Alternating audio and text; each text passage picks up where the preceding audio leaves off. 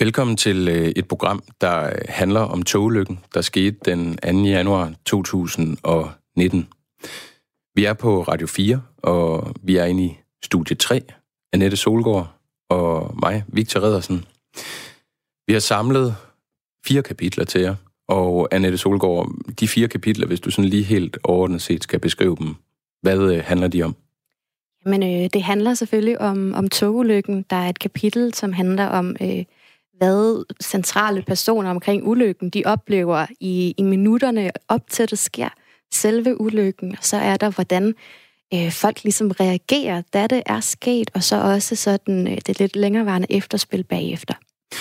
Og når vi gør det her, så er det jo fordi, at Havarikommissionen, som jo er den her undersøgelsesinstans, der har grænsket hver eneste lille detalje, både op til, under og, og efter den her ulykke, nu er udkommet med sin øh, kæmpestore rapport.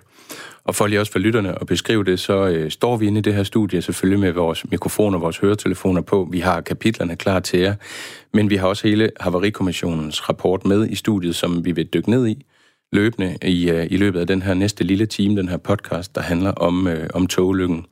Fordi det jo også er sådan, at nu er kortene på en måde lagt. Vi ved stort set alt, hvad vi kan komme til at vide om den her ulykke. Øh, og som du ganske rigtigt siger, så kommer vi til at tale med syv centrale kilder, øh, som jo selv har oplevet den her øh, ulykke på nærmeste hold. Og Annette Solgaard, bare lige de syv kilder, hvem er det sådan helt ordnet set, det er? Der er, og det er måske den vigtigste, er lokomotivføreren af godstoget. Thomas hedder han. Så har vi talt med en, øh, en familiemor, Karina fra Fur. Så er der også en øh, passager, som hedder Peter, som bliver beskrevet som ham, der sidder med sin arbejdscomputer. Der er en, øh, en 13-årig grønlands pige, som også er med i toget. Der er en af vores øh, kollegaer inden for radioen, der også tilfældigvis var, var med ombord på toget. Og øh, så er der øh, en Trine, en kvinde, der arbejder på Odense Universitetshospital. Og når vi lige riser dem her op, så er det jo også fordi, i de enkelte kapitler, der bruger vi faktisk ikke så meget tid på at få præsenteret lige, hvem siger hvad. Det er mere sådan en fortælling, hvor alle byder ind om lige præcis det samme øjeblik på den her øh, dag, den, øh, den 2. januar. Øh, nogen vil måske sidde og tænke, hvorfor egentlig bruge en hel time, eller bruge, lave en hel podcast om den her øh, toglykke? Hvad er det egentlig, altså, hvad er det egentlig, der er så vigtigt ved, øh, ved den her ulykke og den her dag? Jamen, øh, togulykken den 2. januar var den største togulykke i 30 år i, øh, i Danmarks historie. Og det var øh, en ulykke, som tror jeg i hvert fald har påvirket rigtig mange mennesker, og der er mange, der vil kunne huske den dag, øh, hvad de lavede, og hvad der skete og så videre, fordi det var noget, der, der ramte mange. Det var jo helt almindelige mennesker, der var med toget en helt almindelig dag, som, øh, som så bare lige pludselig ikke var en særlig almindelig dag alligevel. Jeg ved ikke, hvordan du har det med det, men jeg har sådan to livsbegivenheder, som jeg kan huske øh, altså krystalklart. Og den ene, det er øh, terroranslaget mod øh, tvillingetårnene i øh, New York, World Trade Center, den dag, der flyver et øh, fly ind i det. Jeg kan huske, at jeg var en, en stor dreng, øh, og kom hjem fra fodboldkamp og så i fjernsynet de her fly flyve ind. Og den anden, det er den morgen, den 2. januar, hvor jeg sad og så tv igen, og bare kunne se det her tog holde stille ude på Storebælt, og nyhederne, der ligesom tikkede ind og blev mere og mere alvorligt. Øh, så måske er det netop også det, der gør det så interessant, det er, at den morgen gik tiden i stå, og alle sad, rigtig mange mennesker i hvert fald, sad og tænkte, hvad der foregår, og mange skulle måske tænke, ville ringe op øh, til et familiemedlem. Jeg kan huske, at jeg ringede til et par stykker og sagde, er du med det tog? Simpelthen for at tjekke, om, om, øh, om alle dem, man kendte, var, var okay. Skal vi ikke simpelthen springe til det? Jo, lad os Første gøre det. kapitel. Beskriv det lige en lille smule, Annette, inden vi sætter det på. Jamen, øh, første kapitel er, øh, er de her syv centrale personer, der hver især beskriver, hvordan deres morgen var. Den her helt almindelige 2. januar morgen, hvad de lavede, fra de stod op og indtil lige før ulykken sker. Jeg hedder Thomas, og jeg er lokomotivfører for DB Cargo. Jeg var den uh, uheldige mand, som sad ved roret den 2. januar, da ulykken skete for godstoget. Det var mig, der kørte toget. Min familie og jeg har faktisk planlagt at holde øh, en forlænget juleferie. Øh, I mellemtiden så var jeg, der i den afdeling, jeg arbejder i, der havde vi ansat en, en ny medarbejder. Og vi var så enige om, at vi skulle mødes den øh, 2. januar om morgenen og byde velkommen og hygge os med lidt rundstykker. Så jeg stod op øh, og skulle nå øh, at være i Højtostrup klokken 9. Øh, og det var jo selvfølgelig, som alle ved, et kraftigt blæsevejr den dag. Øhm, ja, hvordan forklarer man sådan noget? Jeg kan ikke rigtig øh, beskrive hende. Øh, jeg har fået at vide, at vi ligner hinanden rigtig meget. Jeg får at vide, at jeg har hendes øjne, og jeg får også at vide, at jeg har hendes hår. Hele huset sov, da jeg kørte hjemmefra. De vidste bare, at jeg skulle til Højtorstrup på arbejde. Jeg er 22, og jeg bor i Odense, og øhm, jeg læser lige nu til dagsmatiker. Og jeg er pårørende til Linda Jørgensen, som døde i togulykken. Linda Jørgensen var min mor. Sammenlagt har jeg været lungtyv for i 13 år. Jeg hedder Peter Hjort. Øhm, jeg var passager på øh, Lyntog den 2. januar, der forulykket på Stormandsbroen. Jeg er 53 år. Karina Sumpus, og jeg kommer op fra Pur, og jeg var passager på toget, der forulykket på Storebælt øh, den 2. januar, og jeg sad i øh, vogn 2. Jeg havde mine øh, to døtre med på 20 og 12, og min søster. Jeg hørte radioavis, da jeg stod op, og så sagde de, at det blæste. Og øh, jeg kom ud i bilen og begyndte at køre mod Nyborg. Øh, og de meddelte, at øh, broen var lukket. Og så tænkte jeg, så er den jo også lukket øh, for tog, helt lukket. Øh, man talte i radioen om, at vinden ville øje af, og man ville åbne broen lidt senere. Jeg plejer at sætte mit vækord 6.30, så det var en helt, helt almindelig dag. Lidt træt efter juleferien, men egentlig glæder mig til at komme ind og, og møde mine kollegaer igen. Jeg hedder Trine Petersen og er ansat øh, på fælles akutmodtagelsen i Odense. 7.30 tager jeg cyklen, bor ret tæt på og, og cykler ind og klar til et nyt år. På den vagt, jeg havde, skulle jeg møde relativt tidligt klokken 4 om morgenen. Øh, lidt over 4. Så jeg stod op ved, ved trætiden, gik ned og tog mig en kop kaffe, og kom ud på mit arbejde, og så har vi noget, noget check-in-tid, hvor vi forbereder os, hvad, hvad der er sket, og hvad skal, altså, er der nogle hastighedsnedsættelser? Jeg ringede til min øh, anden kollega, der skulle med her i Vest. Han, vi, han var fra Fredericia og var med tog, og spurgte, hvor han var henne. Og han sagde, jamen, øh, de har ikke fået at vide, at togene ikke måtte køre, så han var med et tog. Så tog jeg en beslutning og kørte ud af køen og kørte ned på Nyborg station og steg op på perronen og var deroppe øh, omkring øh, 20 minutter over syv. Jeg hænger mit tøj nede på kontoret og går en tur rundt i huset og siger godt nytår til mine kollegaer. Jeg var glad tilfreds. Det var en, en dejlig morgen. Jeg havde sovet godt. Øh, øh, og, og ventede bare på, at jeg kunne sådan set kunne komme afsted. Så Hvad havde du på?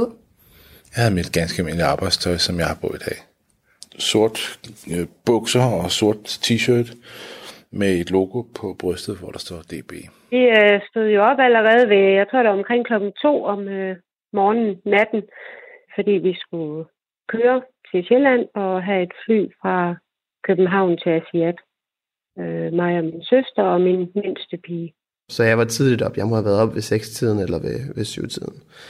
Jeg venter lige på, at Netto åbner, som er klokken 7. Jeg ser, at jeg tager afsted kvart over 7. Jeg har købt i hvert fald noget cola. Jeg har købt æg. Jeg har købt nogle af de der, øh, de der hvad hedder det nu, øh, saltede øh, kiks. Og så har jeg købt noget, noget, øh, noget pikant ost til at dyppe dem i. Jeg tror, jeg købte noget pasta. Øh, I Nyborg, der stod jeg lige øh, for enden af perrontaget og afventede, at toget kom. Og jeg så, at der kom signal, og toget blev meldt, og toget kørte sig ind øh, på perronen. Det går fint. Øh, der er ikke nogen problemer. Øh, jeg kører fra Højtostrup og må den pågældende morgen køre med 120 km i timen. Toget kommer ind, og vi skal så til at gå ind i den første vogn. Men af en eller anden grund, så kører toget lidt videre. De forreste vogn kørte forbi, hvor jeg stod, og jeg kom ind i, i den tredje forreste vogn. Så vi kommer ind i vogn nummer to. Og vi får så øh, står i, i døren og siger farvel til kærester og mænd. Og Det er sådan en, øh, en lavgulvsvogn.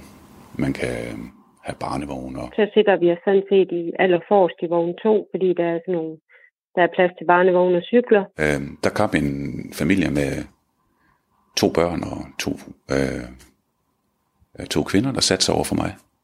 Øh, jeg kunne høre, høre lidt på deres snak, de skulle i lufthavnen. En mand med computer, kan jeg huske, han sad med en bærbar på hans skød.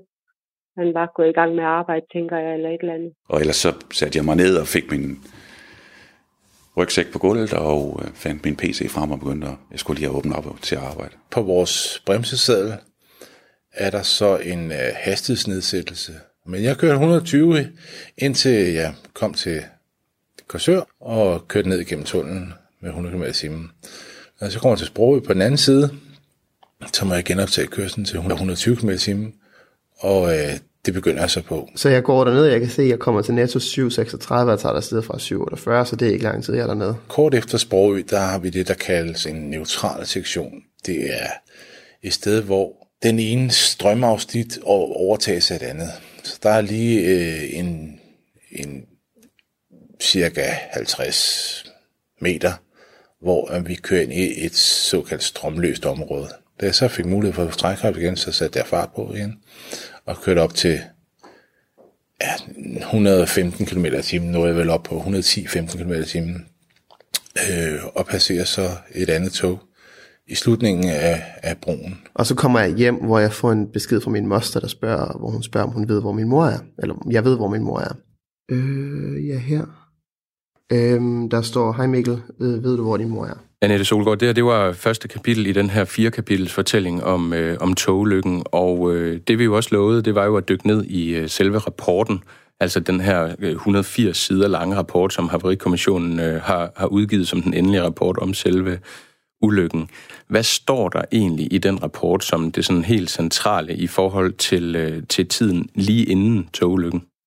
Ja, jeg, jeg har faktisk rapporten med ind i studiet. Øh, den hedder Undersøgelsesrapport Lyntog L210 kollideret med sættevognstrailer fra godstog G9233 på Storebæltsbroen 2. januar 2019, og den er 181 sider lang, så der, de er kommet godt omkring sagen. Men øh, det vi blandt andet ved om, om lige præcis den her dag, det var, at det blæste. Det blæste rigtig meget. Det var lige på, på nippet til at blive kategoriseret som en storm, men det var altså kun altså sådan officielt stiv cooling.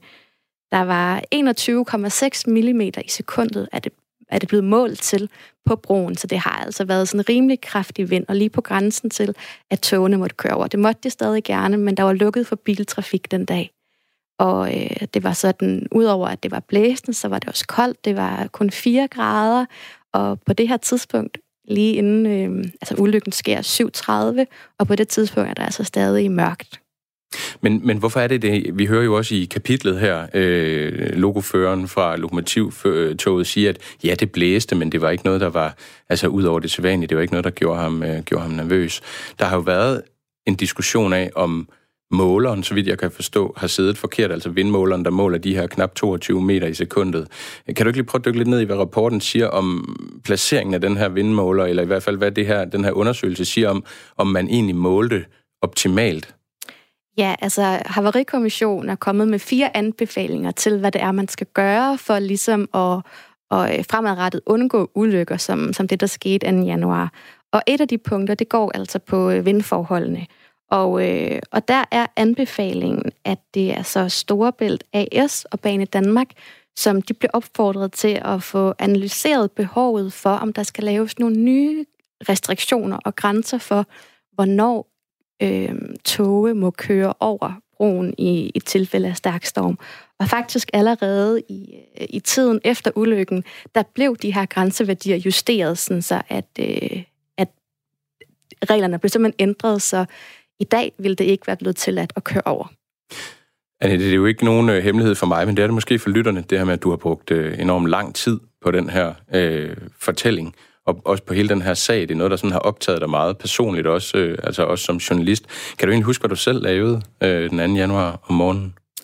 Ja, jeg, øh, jeg var på arbejde den dag, og øh, jeg arbejdede på, på Radio 24 på det tidspunkt, og kan huske, at vi fik de første meldinger, om der var sket en ulykke, og tænkte i starten, om det er nok ikke noget, jeg lige skal tage mig af. Øh, tænkte, det nok bare havde, havde noget med blæsten at gøre, men ikke noget sådan videre øh, usædvanligt over det. Men kunne godt se, at det begyndte at være alvorligt. Der kom meldinger om, at der var til skadekommende. Så jeg øh, kørte afsted mod Nyborg. Jeg kan bare huske, da jeg kommer derned, øh, jeg kører ud til restepladsen, der er som sidste punkt lige inden man skal over broen. Og derfra kan jeg se det her godstog, der holder, og man kan kigge lige ind til de her... Øh, ølvogne, containerne med ølkasser, Carlsberg-kasser, der står præsendinger, der hænger i strimler ned over. Og jeg også bare sådan tænker, hvad i alverden er det, der er sket her? Og det, der måske er det pussy, det er, at der står du, altså ved vandkanten, og kigger ud øh, på lavbroen, øh, på Storebæltsforbindelsen og ser det her jo mærkværdige syn af, af den værste togulykke, viste sig så senere hen at være i, i 30 år. Men det kapitel, vi skal høre nu, øh, der sker jo faktisk lidt det samme for folk ombord på toget, nemlig at det går ikke op for folk med det samme, hvor alvorligt det her. Nogen tror, at det er en ølkasse, der er faldet ud på sporet, at man bare lige har hævet i nødbremsen. Øh, andre kan godt se, at det, det, det er mere alvorligt, men fælles for hele den her historie er, at det går langsomt op for folk, hvor, hvor alvorligt det er. Øh, hvad skal vi sådan primært lytte efter her i, i kapitel 2? Jeg, jeg synes, det er meget interessant det her med, at, øh, at folk har oplevet det meget forskelligt, øh, alt efter hvor de var. Og øh, føreren af lokomotivtoget, som jo altså var, var et af de to tog, der var en del af ulykken, har slet ikke opdaget, at der er sket noget som helst. Øh, og imens er der altså passagerer, der, der er omkommende i, i lyntoget. Men jeg kørte 120 indtil jeg kom til Korsør, og så satte jeg hastigheden ned til 100, og kørte ned igennem tunnelen med 100 km i timen. Og så kommer jeg til Sprogø på den anden side, så må jeg genoptage kørslen til 120 km i timen, og øh, det begynder jeg så på og passere så et andet tog i slutningen af, af broen. Umiddelbart derefter, så, så falder min strømaftager ned, og jeg tænker, det var da underligt. Og samtidig begynder toget at bremse, og jeg tænker, det, hvad sker der her? Det var meget sådan mærkeligt, fordi der var ikke nogen øh, ydre faktorer, hvad jeg kunne se i hvert fald, som gjorde, at hvorfor skulle strømaftageren falde ned, og hvorfor skulle toget bremse? Jeg sidder og sover, godt lænet tilbage i sædet, og har mine husen godt ned over øjnene, så jeg ikke skal have det der irriterende lys, der er inde i sådan en togvogn. Vi var kommet, toget var kommet godt op i fart, en 120 km i timen. Jeg tror, jeg kan huske, at vi har mærket, at vi kørte ud på broen. Øh, og så kom der et, et rigtig, rigtig stort knald, vil jeg sige, næsten et brag. Alt gav sig grunk, og så kom der krum, det hele igen. Og så lige pludselig, så brager der bare glas ind over mig. Øhm, og øh, jeg kan mærke, at jeg sådan rejser mig og bevæger mig væk fra vinduet, samtidig med at jeg sådan kommer med sådan et eller andet øh, brøl, skrig, et eller andet sådan mærkeligt, Åh! og jeg fatter jo ingenting af, hvad der sker. Øh, jeg kan bare mærke, at jeg har sådan en instinktiv følelse om, at jeg gerne vil væk fra vinduet, fordi der ligesom kommer glaskår mod mig, og fordi der er åbent ud, og man skal jo tænke, det er jo øh, ude på Storebælt, så man ser jo også bare ud på vand derude. Det tror jeg sådan var den første tanke, jeg fik i min hoved, det var, hvis det her tog er ved at vælte eller et eller andet, så skal jeg væk fra det her vindue, før jeg ikke ryger ud. Og jeg kan huske de to piger, der sad med deres, øh, deres møder, må det have været, og på den side de begyndte at skrige. Vi falder alle sammen ned på gulvet, øh, og jeg kan huske, at den her bærbare også fløj ned af en eller anden grund. Og braget, det var sindssygt højt. Vi frygtede alle sammen, at, at det var noget andet, altså at det var terror eller et eller andet. Og så kom der et knald mere.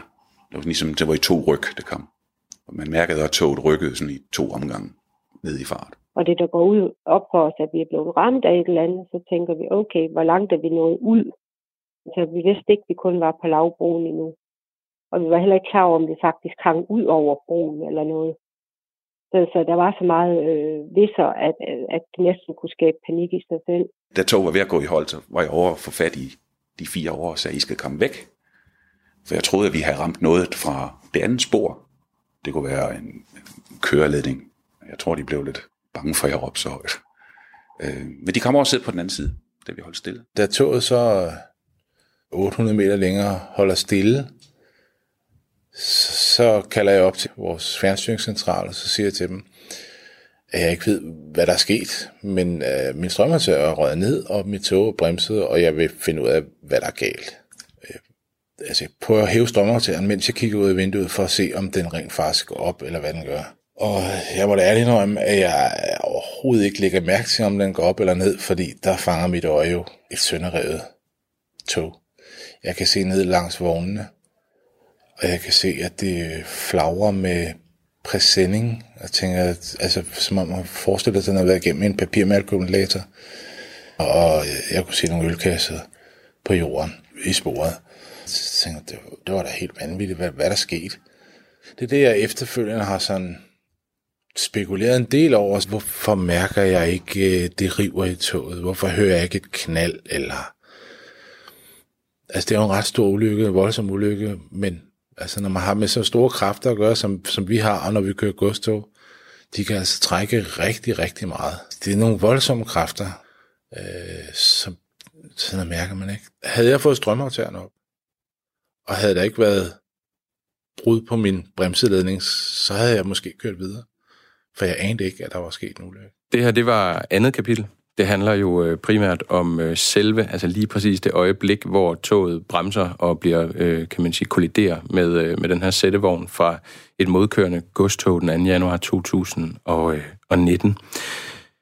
Annette, du har haft fat i, i et hav af kilder, øh, et hav af mennesker, øh, for at kunne lave den her fortælling, og for at kunne komme, komme det så tæt på. De syv kilder, hvem er det sådan helt ordnet set, det er? Der er, og det er måske den vigtigste, er lokomotivføreren af godstoget. Thomas hedder han. Så har vi talt med en, øh, en familiemor, Karina fra Fur. Så er der også en øh, passager, som hedder Peter, som bliver beskrevet som ham, der sidder med sin arbejdscomputer. Der er en, øh, en 13-årig grønlands pige, som også er med i toget. Der er en af vores øh, kollegaer inden for radioen, der også tilfældigvis var, var med ombord på toget. Og øh, så er der øh, en Trine, en kvinde, der arbejder på Odense Universitetshospital. Øh, har du aldrig tænkt, at det var lidt anmasende at ringe til folk, der var i sorg, eller mm, har været ude for noget sådan ret traumatisk, for at, øh, at du kunne få nogle øh, minutters bånd i kassen? Jo, det har jeg. Øh, og jeg har også oplevet, at der er nogen, der har syntes, at det har været grænseoverskridende, og ikke haft lyst til at tale om det. Men jeg har til gengæld også oplevet, at der er rigtig mange, der har haft lyst til at tale om det, og måske også har brug for, øh, at deres stemme bliver hørt i det her, fordi at de gerne vil høres og, og huskes, fordi det er noget, der har, har sat stort aftryk øh, i resten af deres liv, og, øh, og at det har de på en eller anden måde også et behov for, at, øh, at resten af Danmark får lov til at høre, hvordan var det egentlig for dem, der var en del af det her. Og, øh, og på den måde har de jo også fået en mulighed for at, øh, fordelt det.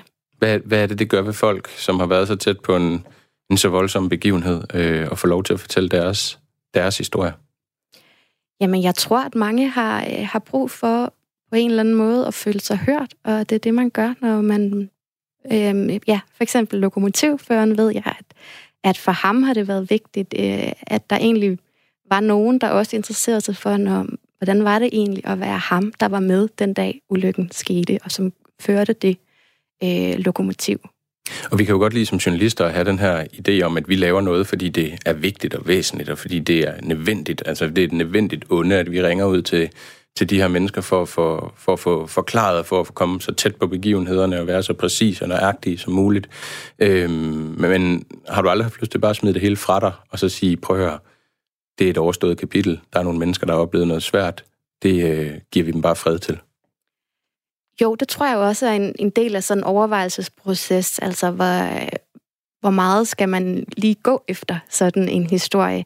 Men der tror jeg bare, at jeg selv har oplevet, at jeg var blevet påvirket af at have været med den dag øh, og have set toget i Nyborg, så jeg kunne ikke rigtig lægge det fra mig. Og sådan tror jeg, at der er mange andre, der har det, at det har, det har, det har gjort et stort indtryk øh, hos mange mennesker, at der skete en så stor ulykke her. Øh, og det synes jeg på en eller anden måde var så vigtigt, at det også skulle have, have tid og plads. Og det er jo det, det får nu. Og øh, lad os prøve at vende os en lille smule mod rapporten. Det kapitel, vi lige hørte, det handlede jo om, kan man sige, selve ulykkes øjeblikket, altså lige præcis de minutter, hvor øh, selve ulykken sker. Øh, hvad siger Havarikommissionen, altså den her undersøgelseskommission, øh, eller undersøgelsesrapport, hvad siger den om, om selve ulykkes øjeblikket? Jamen, øh, den fortæller, at øh, vi har at gøre med et, øh, et lyntog, der kommer fra Aarhus. Det er afgået 5.19. Øhm, og så kører det så, det har retning mod Kastrup Lufthavn, og et den anden, den anden vej, der er det fra Høje Tostrup et godstog på vej til Fredericia. Det er også det, der bliver kaldt øltoget, fordi det simpelthen kører med øh, tom emballage til bryggeriet, Carlsberg Bryggeriet i, i Fredericia. Og øh, de to tog passerer hinanden på lavbroen af Storebælt. Så det vil sige lige før øh, eller efter Nyborg, alt afhængig af, hvilken retning man kommer fra. Øhm, og der sker så det, at der er, øh, altså lyntoget består af sådan to togsæt med 131 passagerer, tre medarbejdere, og øh, godstoget, det har tom emballage med sig, der er et lokomotiv, og så er der sådan, øh, ja, nu kan jeg så ikke lige huske, hvor mange, men en hel del togvogne efter. Der sker så det, at godstoget, det kører ud af tunnelen under Storbæltsbroen, altså ved Sprogø, og kort derefter, der ryger en sættevogn trailer, den ryger simpelthen af den forreste vogn. Hvad, altså, hvad er en sættevogn? Det, det er sådan en, du ved, det er jo sådan en rapportlingo, ja. rapportsprog. Hvad er, hvad er en sættevogn? Hvad kan vi sammenligne det med? Øhm, det er en, øh, altså en stor lastbiltrailer. Så det er sådan en, der så bliver transporteret på en, det hedder en lommevogn. Man skal forestille sig, at det faktisk fungerer ligesom en lomme, og så kan man putte en dims ned i den, og så bliver det transporteret. Vognen har været tom, så der har ikke været andet end traileren på, men den er altså mange, altså mange, mange kilo tung sådan en. Og det, der er sket, det er, at, øh, at den får ligesom bristet sig fri, så den hopper ikke helt af, men den hopper delvist af den her sættevogn. Og der sker så det, at den ligesom læner sig skråt op af vognen, og sådan rutscher eller bliver trukket med hen på det modkørende skinner. Øh, og, og man kan se det faktisk på nogle videooptagelser. Det giver nogle rigtig store knister, som man kan se på lang afstand, fordi den her trailer, den så kører mod skinnerne. Og, øh, og så bliver den trukket med langs godsvognen lige indtil, at de passerer lyntoget fra Aarhus. Og der sker der så det, at den ligesom i venstre side af lyntoget, der går traileren sådan øh, forhovedet af traileren, så går skråt op igennem forruden på lyntoget, og, øh, og det er derfor, det bliver så øh, fatal en, en ulykke. Med 8 døde og 18 til skadekommende den, øh, den 2. januar i, øh, i år. Og lige præcis det her tidspunkt, hvor de to, øh, kan man sige, øh, ja, tog støder sammen, den her vogn, øh, Øh, sættevogn, og så, øh, øh, hvad kan man sige, passagertoget. Det er jo det, vi lige hørte i kapitlet før. Øh, det næste kapitel, vil du ikke sige om et, et par ord om det? Det er jo så det tredje. Jo, og det handler om, hvordan folk reagerer lige efter ulykken. Altså det, der er sket, det er, at der er total forvirring. Der er en stor genstand, den her trailer, der er blevet blæst af sættevognen, og så kollideret med lyntoget. Og, øh, og det mærkes selvfølgelig forskelligt, alt efter hvor i vognen man befinder sig øh, ja, hvordan man er blevet påvirket af det her. Så nu skal vi altså ind i et tog, der lige er blevet ramt, og hvor lyset er røget, der er mørkt, og der er kaos nogle steder, der er uvidshed andre steder. Så begynder der at komme til skadekommende. De bliver ligesom gennet ind til os, hvor vi hjælper dem med at få vaskeblod af hovedet. Og nogle så værre end andre, og heldigvis så meget af det jo bare, øh, altså, de var ikke kommet så galt til skade, dem der kom ind til os. Jeg hjalp en grønlandsk pige, som havde rigtig meget blod i hovedet, hvor jeg tænkte, huha. Hun har sat op af vinduet og har fået øh, glasgård i hovedet. Jeg blød i ansigtet. Vinduet, jeg sad lige ved siden af, den gik i stykker, så jeg fik sår. Under min øjenbryn, og så har jeg også fået venstre side af min pande. Det er mørkt, det er morgen, og i kraft af, at vi ligesom har været i det her, at det her det er sket, at toget er kørt ind i noget, øh, så er der blevet helt mørkt ind i kupéen, fordi alt lys er gået. Så det er sådan lige de der mennesker lige omkring mig, jeg sådan bedst kan se, og så spørger man dem, om de er okay, og de, de er okay. Øh, men vi står bare og snakker lidt med hinanden, øh, og så i kraft af, at der ikke er nogen, der er slemt til skadekommende, så er der ikke, sådan, der er ikke nogen panikstemning. Der er en kvinde, hun har fået et flænge over øjenbrynet, og har også, øh, finder vi senere ud af, brækket sin arm, altså hun har slået sin arm. Øh, men ellers er der ikke, der er ikke noget akut. Og så det næste, det er sådan lidt, hvad der er sket. Øh, vi er et par stykker, der sådan går tilbage til der vindue, der er, er fuldstændig smadret, der begynder sådan at kigge ud. Øh, vi kan se på, på det spor, der ligesom går ved siden af det spor, vi kører på, der ligger der nogle ølkasser. Øh, og til sådan de første teorier, det er ligesom, at der er noget gods, der er blevet blæst af en vogn og har ramt toget. Øh, når vi står lidt og gætter på, hvad der er sket. Øh, for man ved jo ikke rigtig noget, og det så ikke så slemt ind, ud inde hos os, men der er jo ingen tvivl om, at toget var stoppet, og vi kom ikke øh, lige videre derfra. Øh, det var mig, der kørte toget, da ulykken skete. Så jeg går ned og, og, og, og kigger på, på vognene, og kan godt se de første ja, 5-6 vogne eller sådan noget, der, det, det, det er helt smadret. Der mangler taget på en, der mangler endegavlen på en, der mangler... Altså, det, er, det ligner noget, jeg aldrig har... Altså, det, det er jo sådan lige i skumringstiden, så altså, jeg har min lygte med ud og, og, og kigger. Øh, og jeg kan godt se, at der, der er noget galt, så jeg, jeg ringer jo til vores, vores operation center, vores øh, trafikledelsessystem herinde, og siger til dem, at mit tog er ødelagt, jeg ved ikke, hvad der er sket. Når det begynder at komme lidt mere lys, så kan man se ned igennem den vogn, jeg sidder i. Og så indgangen hen til den næste vogn der kan man godt se, okay, der, kan jeg slet ikke, der ville jeg ikke kunne komme igennem, hvis jeg gik den vej, fordi det hele det hænger ned, paneler og det er trykket sammen. Men øh, jeg tror også, det var meget det der, vi kunne også høre noget inden for den forreste vogn, man kunne godt høre, at der var nogen, der snakkede mere højlydt, øh, der var nogen, der arbejdede på noget, der var nogen, der lød øh, mere skrækslagende. Øh, jeg gik frem i, øh, i toget. Øh. For det første, der manglede en masse ruder i den venstre side i køreretningen og der øh, var meget, der var faldet ned fra loftet. Det hang i ledninger, og det dinglede fra side til side, fordi det blæste direkte ind i toget. Du pludselig, der kom en, der kom to gårde med kufferter. Helt som om, at Nå, jamen, vi skal vel af om et øjeblik, der kommer vel nok nogen og henter os. Øh, men jeg gik frem, og så øh, sad der en, øh, en, en ung dame, der, øh, der klagede meget over, at hun havde slået sin arm og albuen. Og hende øh, hjalp jeg så ned til overenden af vogn nummer 3. Og der sad nogle andre passagerer, som øh, tog sig af, af hende. Og så gik jeg frem i, i toget igen, fordi jeg havde set, der var nogen længere frem, der, der var i gang med at give en øh, passager, der lå på gulvet første hjælp. De var, to, de var to, der gav hjertemassage. Så vi, vi, øh, vi, vi hjælpes af, eller vi, vi hjælp hinanden med at, at give øh, førstehjælp til, til passageren på gulvet. Men inde på hos os er der ro på, så det er mere sådan hinanden, vi snakker med. Øhm, og så står vi jo også med, med de her vinduer, der er gået i stykker, så der kommer også en meget kold vind ind. Øh, og det kan jeg huske, det, det blev jeg faktisk lidt irriteret over, fordi der var nogen, der begyndte sådan at stå og, og brokke sig, da vi, havde, da vi havde været der i et godt stykke tid, at øh, nu begyndte det også at blive koldt. Der. Og det irriterede mig virkelig meget, fordi det var sådan, vi har det jo okay, altså, fordi jeg ligesom på fornemmelsen, at der var nogen op foran, der helt sikkert øh, havde mere brug for hjælp, end vi havde.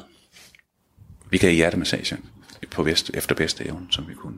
Det gør man ved at øh, hvad hedder det, sætte sig op på hug, øh, vinkler den på den til skadekommende, og så samler man sin, den nederste del af ens hånd og lægger den anden hånd ovenpå, og så trykker man cirka, med, så man kan mærke, at brystkassen går ned.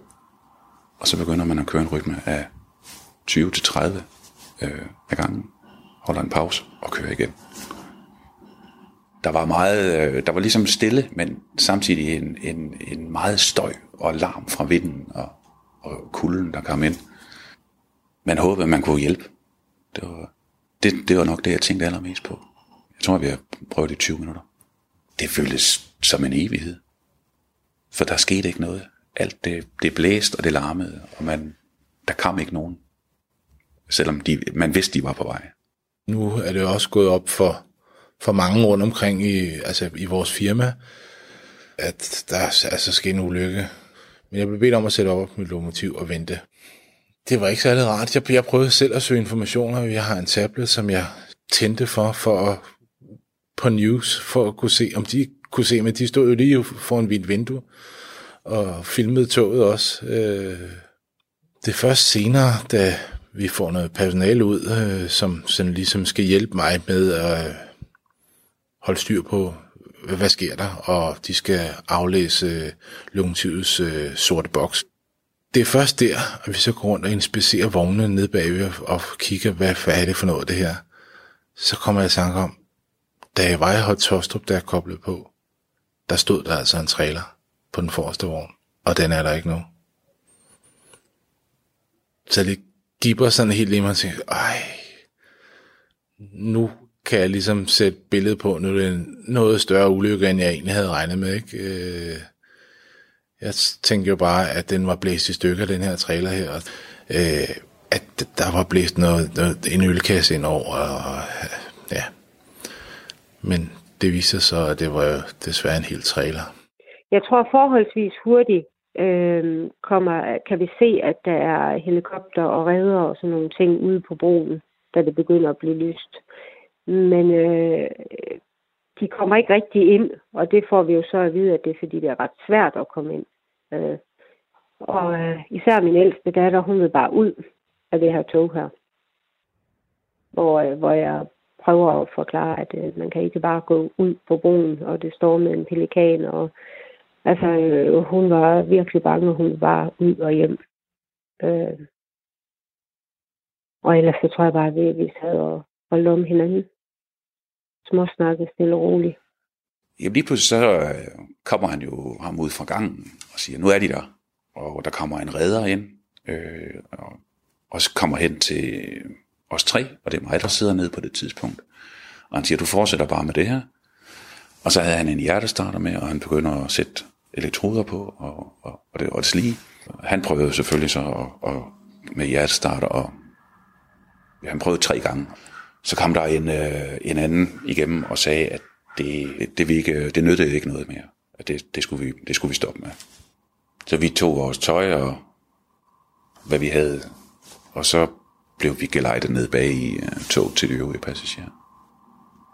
Og så stod og vi snakkede lige kort om sådan lige, jeg kan huske, vi gav hinanden et kram, som at vi havde i hvert fald forsøgt noget.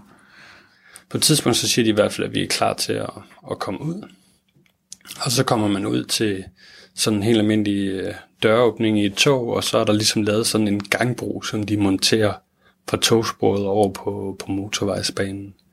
Øh, og så går man over den, øh, og så går vi langs, øh, øh, langs sporet øh, tilbage langs toget, og så kommer vi ind i en bus. Det var altså øh, det tredje kapitel i den her fortælling om, øh, om toglykken den, øh, den 2. januar, hvor vi altså både hører fra syv centrale kilder, blandt andet fra øh, lokomotivføreren fra øh, godstoget, den første gang han udtaler sig i øh, her til os på, på Radio 4.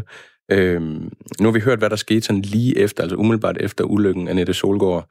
Øhm, der har været afholdt nogle møder øh, nu her nyligt, altså i forbindelse med præsentationen af Havarikommissionens rapport, hvor myndighederne har mødtes med øh, pårørende, og, altså pårørende til nogle af dem, der omkom i ulykken, og så øh, passagerer, øh, der var med på, på mødet.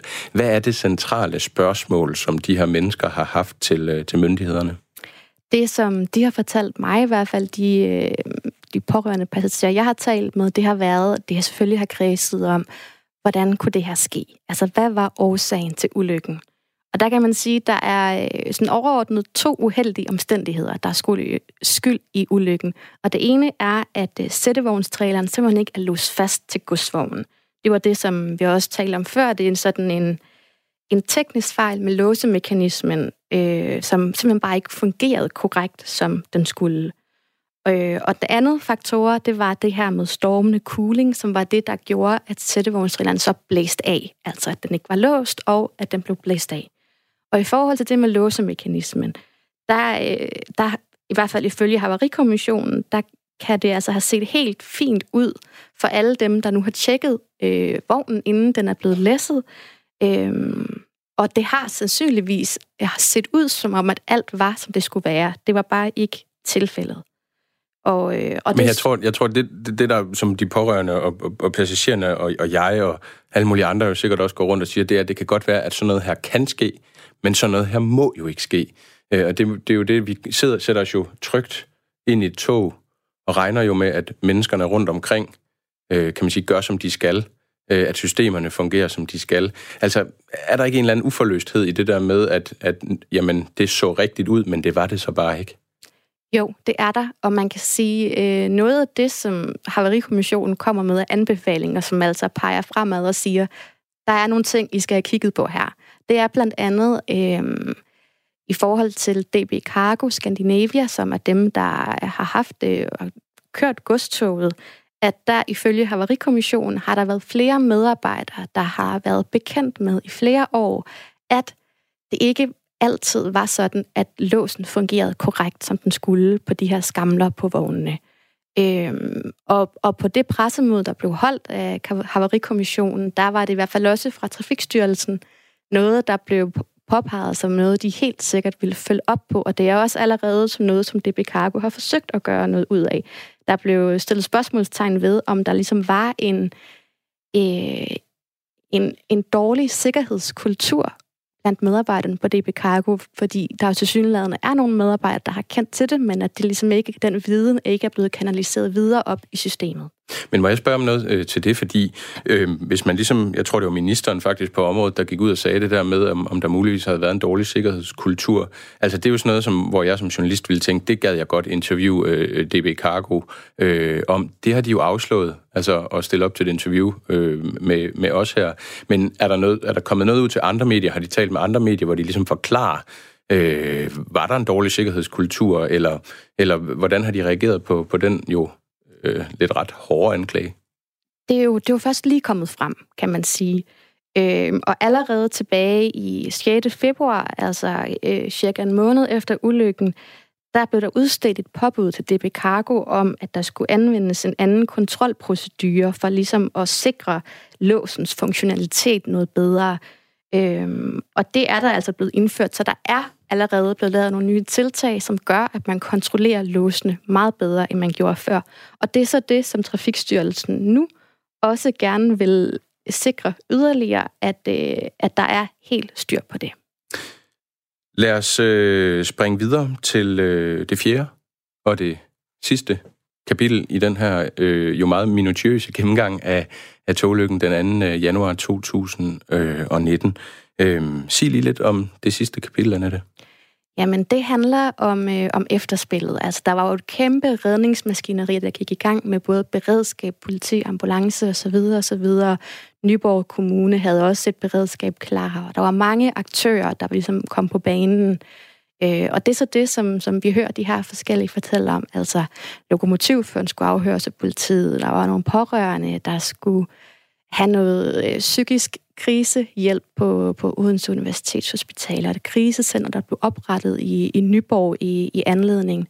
Og så var der selvfølgelig også nogle pårørende, der, øh, der var i gang med at finde ud af, var min mor, eller mand, eller kone, eller hvad det nu var, med det tog.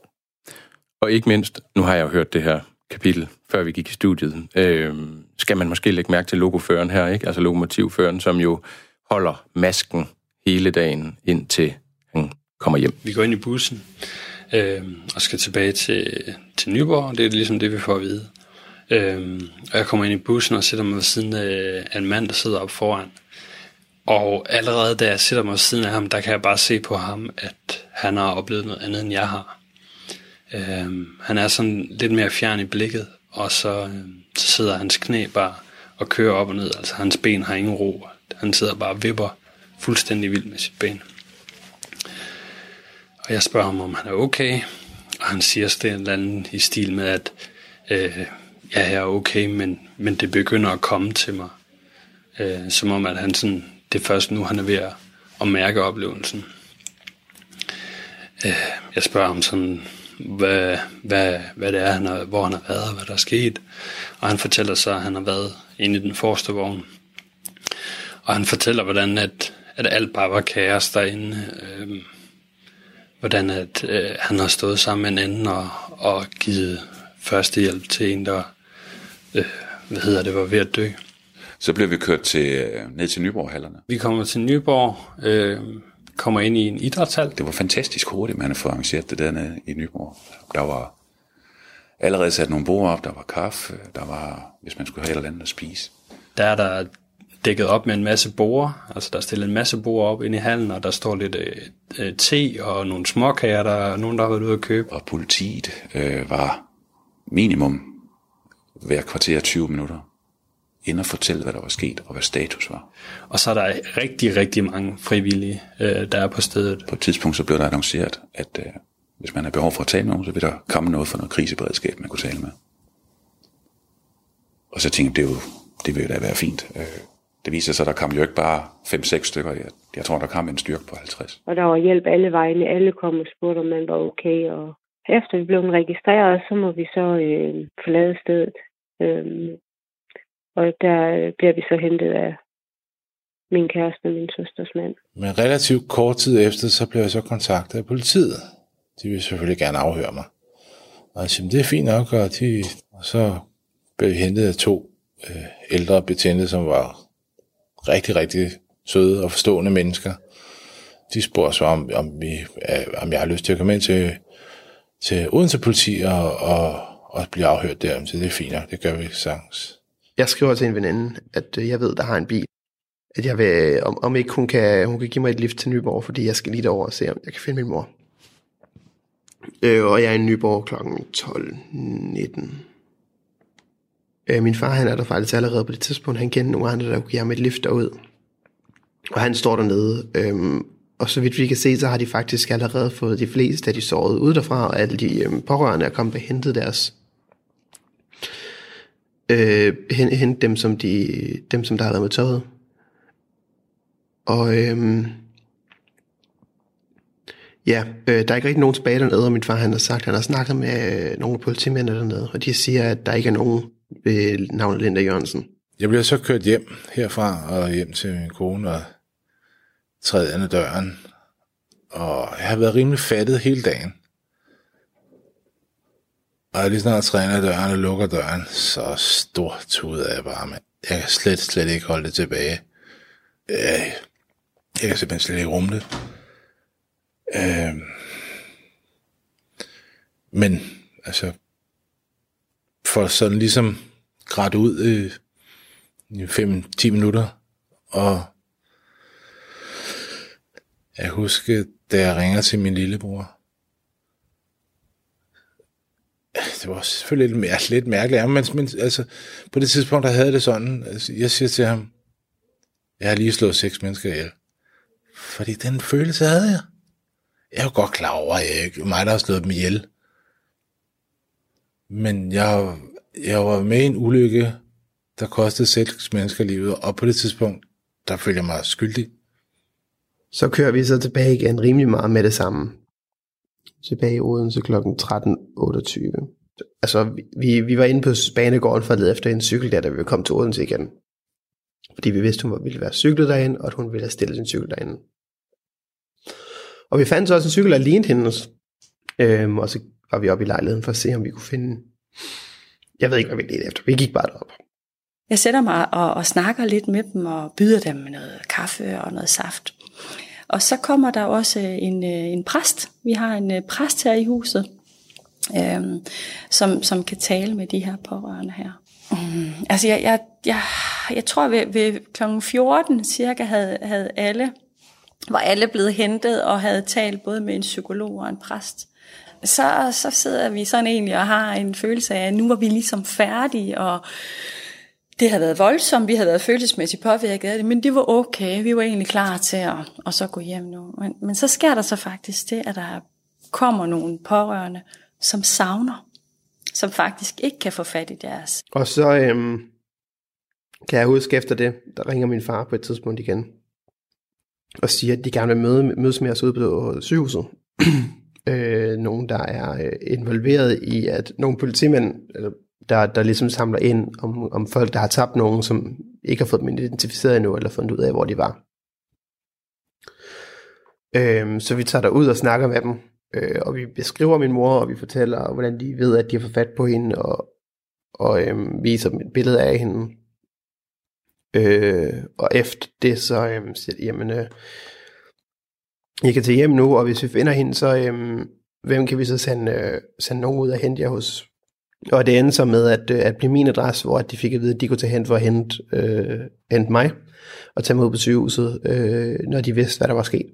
Øh, det er lige før, jeg faktisk bliver lidt berørt af det nu. øh.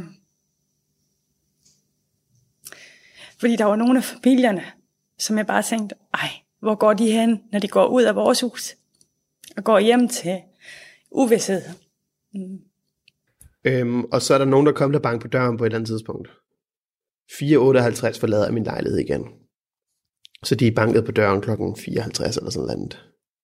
Så jeg har ikke fået mange timer søvn.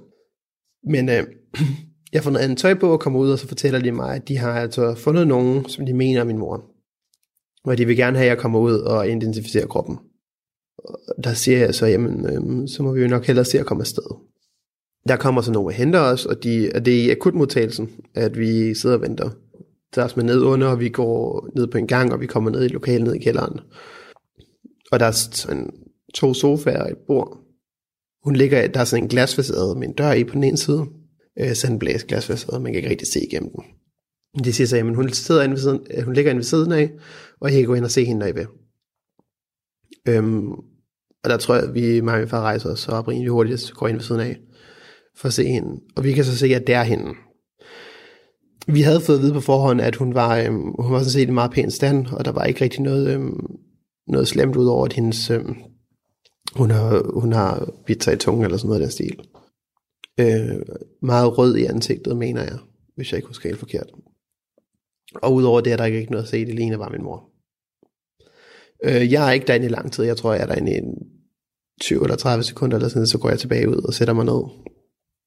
Hvad vi regner med, det er, at, øh, at hun, er, hun er død, eller hvad, hvad der står i hvert fald, det er, at hun er død af traumet. Øh, ligesom chok til hovedet, eller et slag til hovedet. Det er jo en, øh, nogle rimelig stærke fortællinger, vi møder her. Både øh, Mikkel, sønnen af en af de, øh, dem, der dør på toglykken, der skal ind og identificere sin, øh, sin egen mor øh, i Odense. Vi hører også togføreren her bryde, øh, bryde fuldstændig sammen, Annette Solgaard. Øh, jeg har stadig lyst til lidt at vide, hvordan det er egentlig at sidde og lave de her interviews. Altså, hvor langt går man? Øh, bliver man bare ved med at spørge ind, selvom man jo godt kan høre på nogle af de her stemmer, at de bliver ret påvirket af, at jeg skulle genfortælle det?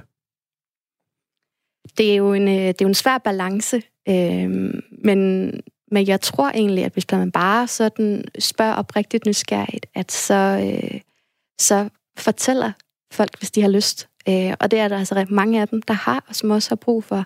Og det er jo forskelligt, hvor, hvor i processen de selv er, og hvor meget de derfor også har lyst til at fortælle og kan fortælle. Men sådan for, for de flestes vedkommende, dem jeg har talt med, der er de stadig i dag påvirket af det på den ene eller anden måde. Så alle dem, der har været øh, ansatte, øh, som, som var med ombord på lyntoget eller lokomotivføreren her, har også en periode øh, været sygemeldt fra deres arbejde. Der er nogle af passagererne, der ikke har haft lyst til at køre i tog siden, og der er andre, der ligesom er øh, kommet op på hesten igen i forhold til det. Lad os prøve at vende blikket lidt over mod øh, rapporten igen, altså Havarikommissionens rapport, der jo beskæftiger sig indgående med, hvad der øh, skete her. Noget af det, jeg synes, vi skal prøve at kigge lidt på nu, det er, hvad øh, er der sket på baggrund af den her ulykke? Altså, hvad er det, der gør, at vi som passagerer kan sige, jeg vil gerne køre med tog til København? Vi hører jo nogle af kilderne her sige også, at de ikke øh, gider køre i tog mere, eller de ikke tør køre i tog mere. Øh, så hvad er det egentlig, der er sket på baggrund af den her ulykke? Jamen, lige efter ulykken, der fik alle godsoperatører i Danmark en, en opfordring til ligesom at få tjekket alle låsemekanismer igennem, og DB Cargo fik også et påbud om at skulle lave nogle nye kontrolprocedurer. Det blev gennemført.